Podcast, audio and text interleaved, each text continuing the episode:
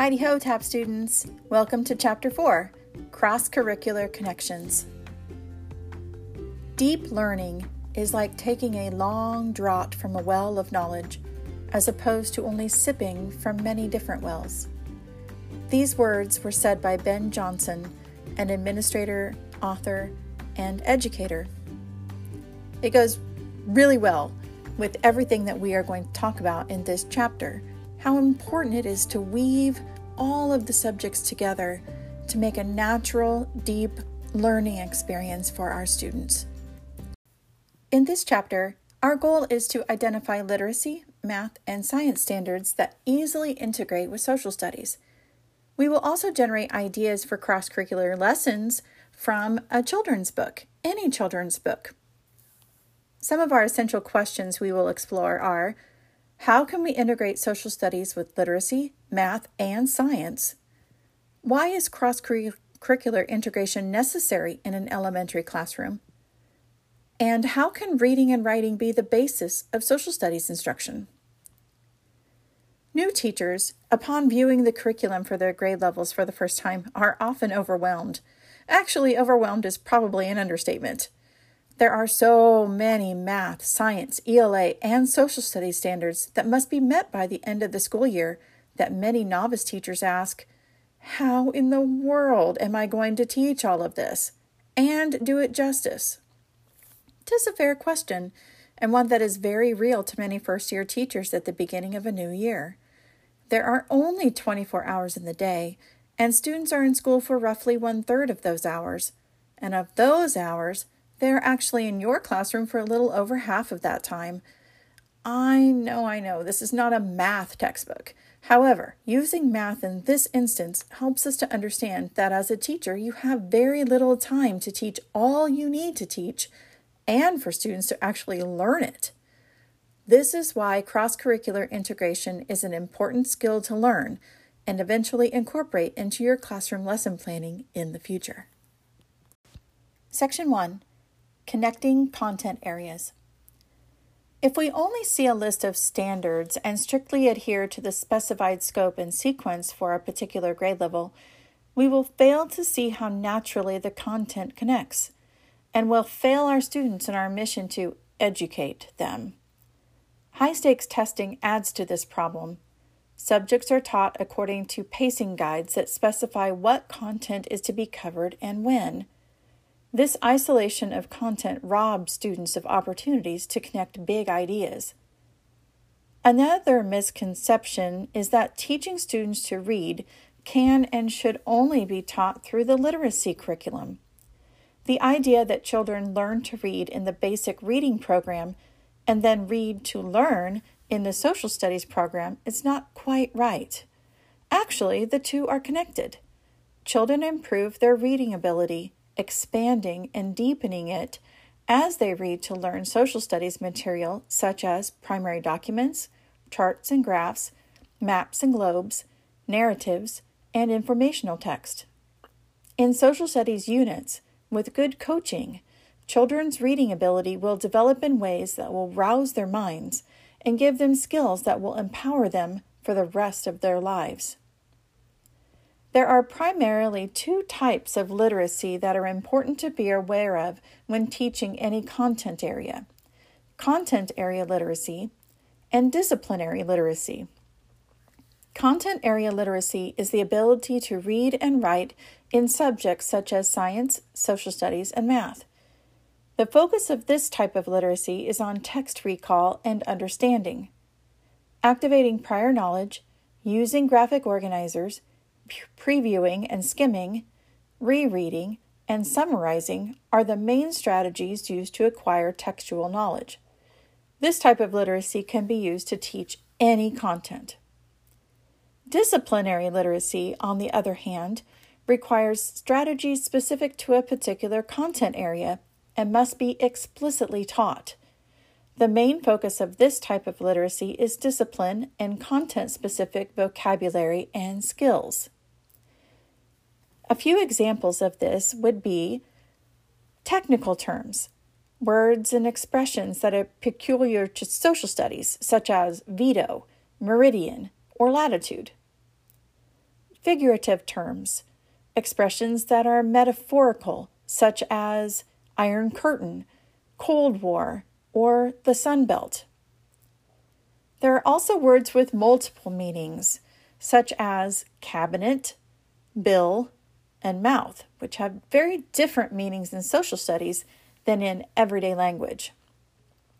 There are also terms that are peculiar to a locality, such as prairie, arroyo, and tundra. There are also words easily confused with other words, such as alien and allies, principal and principle. Acronyms. There's lots of acronyms in social studies as well as other disciplines. But in social studies, there are abbreviated expressions such as NATO or NASA or NOW, which also are in some other disciplines.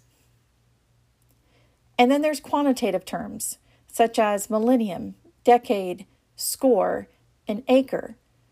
Sometimes these words wouldn't come up in really any other place except for perhaps social studies, but in a specific way in social studies, and it may have a different meaning in other uh, content areas. There's a video that is a really good example of disciplinary literacy in action.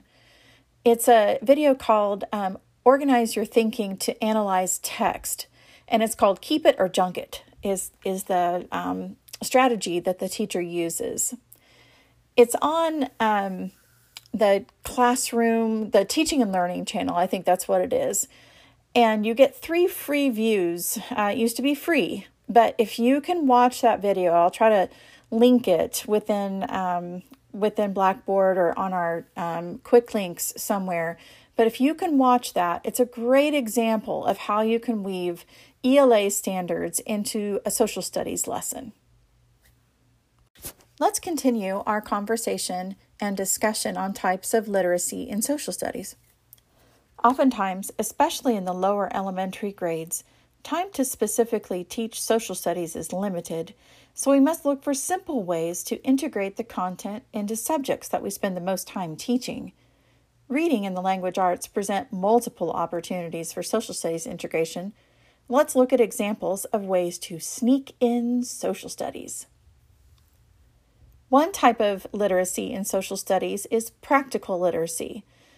This is reading in order to complete some sort of a task, such as reading a ballot, uh, reading directions to the polls, um, anything where there's a procedural um, or description of something where you have to uh, read directions carefully.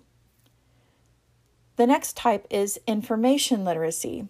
The definition of this is reading or writing to get information about the world. So, going back to our, um, you know, election kind of uh, a unit that you might teach, it would be studying the candidates' positions on different topics, reading the president's speech. A literacy or literary experience might be um, reading something for pleasure. So you might enjoy, your students might enjoy reading a biography of some former leaders, such as maybe uh, the Pharaoh Ramses or maybe there's a, a political cartoon in this election season that's uh, in the newspaper or online. Or maybe there's a historical fiction book that is about one of our, our presidents that uh, students may enjoy reading. All of those things are different types of literacy in social studies that you can kind of uh, sneak into reading. There are also different types of text to be aware of narrative, expository, persuasive, and technical. Here are some different text types and definitions that you can put into other curricular areas such as math and science. There's narrative, which tells a story and has a plot. So there could be a journal entry by Christopher Columbus about his trip to America. It might be something like reading the book 1492, The Year of the New World by Piero Ventura. Include some math in there by calculating the length of Columbus's journey from Spain to America. Real simple kinds of ideas to get narrative reading into and social studies and connecting social studies. Another type of text would be expository. So there that's that informational type text. So it could be where uh, students uh, write a newspaper article about King Tut's death. They might read something about who was King Tut by Roberta Edwards. That's a great book to read. And then a cross curricular connection there might be to investigate the science of mummification. So include a little science, social studies, and writing slash reading all in one there. Then you've got persuasive, which argues one side of an issue. A writing idea might be to give a speech to your class to change a school rule. On the reading list might be presidential speeches. And a cross curricular connection would be to give a speech to persuade local officials to pass a law mandating recycling in your community. So include a little science and writing and speaking all in one there. A little research too. And finally, technical writing is kind of those, um, and technical writing and reading are kind of those how to texts. So a writing idea might be to give directions from one place to another. Students could read maps and charts, and a cross curricular connection might be how to build a Roman road using basic geometry. So, lots and lots of math and science connections if you know where to learn. And this is where knowing your standards is so important because if you know your standards, you can naturally be able to start making those connections between them all. And that makes learning, first of all, a lot more fun, but second of all, a lot more uh, meaningful and deep. There's also a literary strategy that you can use um, that is about morphemes. Uh, teaching students to identify morphemes or word parts will broaden their vocabulary in all areas as well as help students understand disciplinary literacy and cross curricular connections. Morphemes are word parts such as prefixes, suffixes, and roots, both Greek and Latin, that help students recognize and define more complex vocabulary. So there's a lot of root words, um, and you know there, there's lots that are that are within social studies, within science, math. Uh, for example, the root trans, which means across or through, can be found in both social studies and science in the words transportation and transparent. There's a, a great graphic of a tree and leaves and roots that's in your textbook. It's figure 4.5 in chapter 4. But it's all about teaching prefixes, suffixes, and root words. And it has a ton of different um, roots that deal with uh, social studies, science, math, so many different things. Um, if you can identify those those types of words within within reading and connect them easily to oh remember how we learned um, about um, you know this this something like uh, geography um, you know meaning geo means earth. So how does geometry relate to geography? Because they have the same root. So there's a, a lot of natural conversations that that can come up if you just take the time to search for those connections.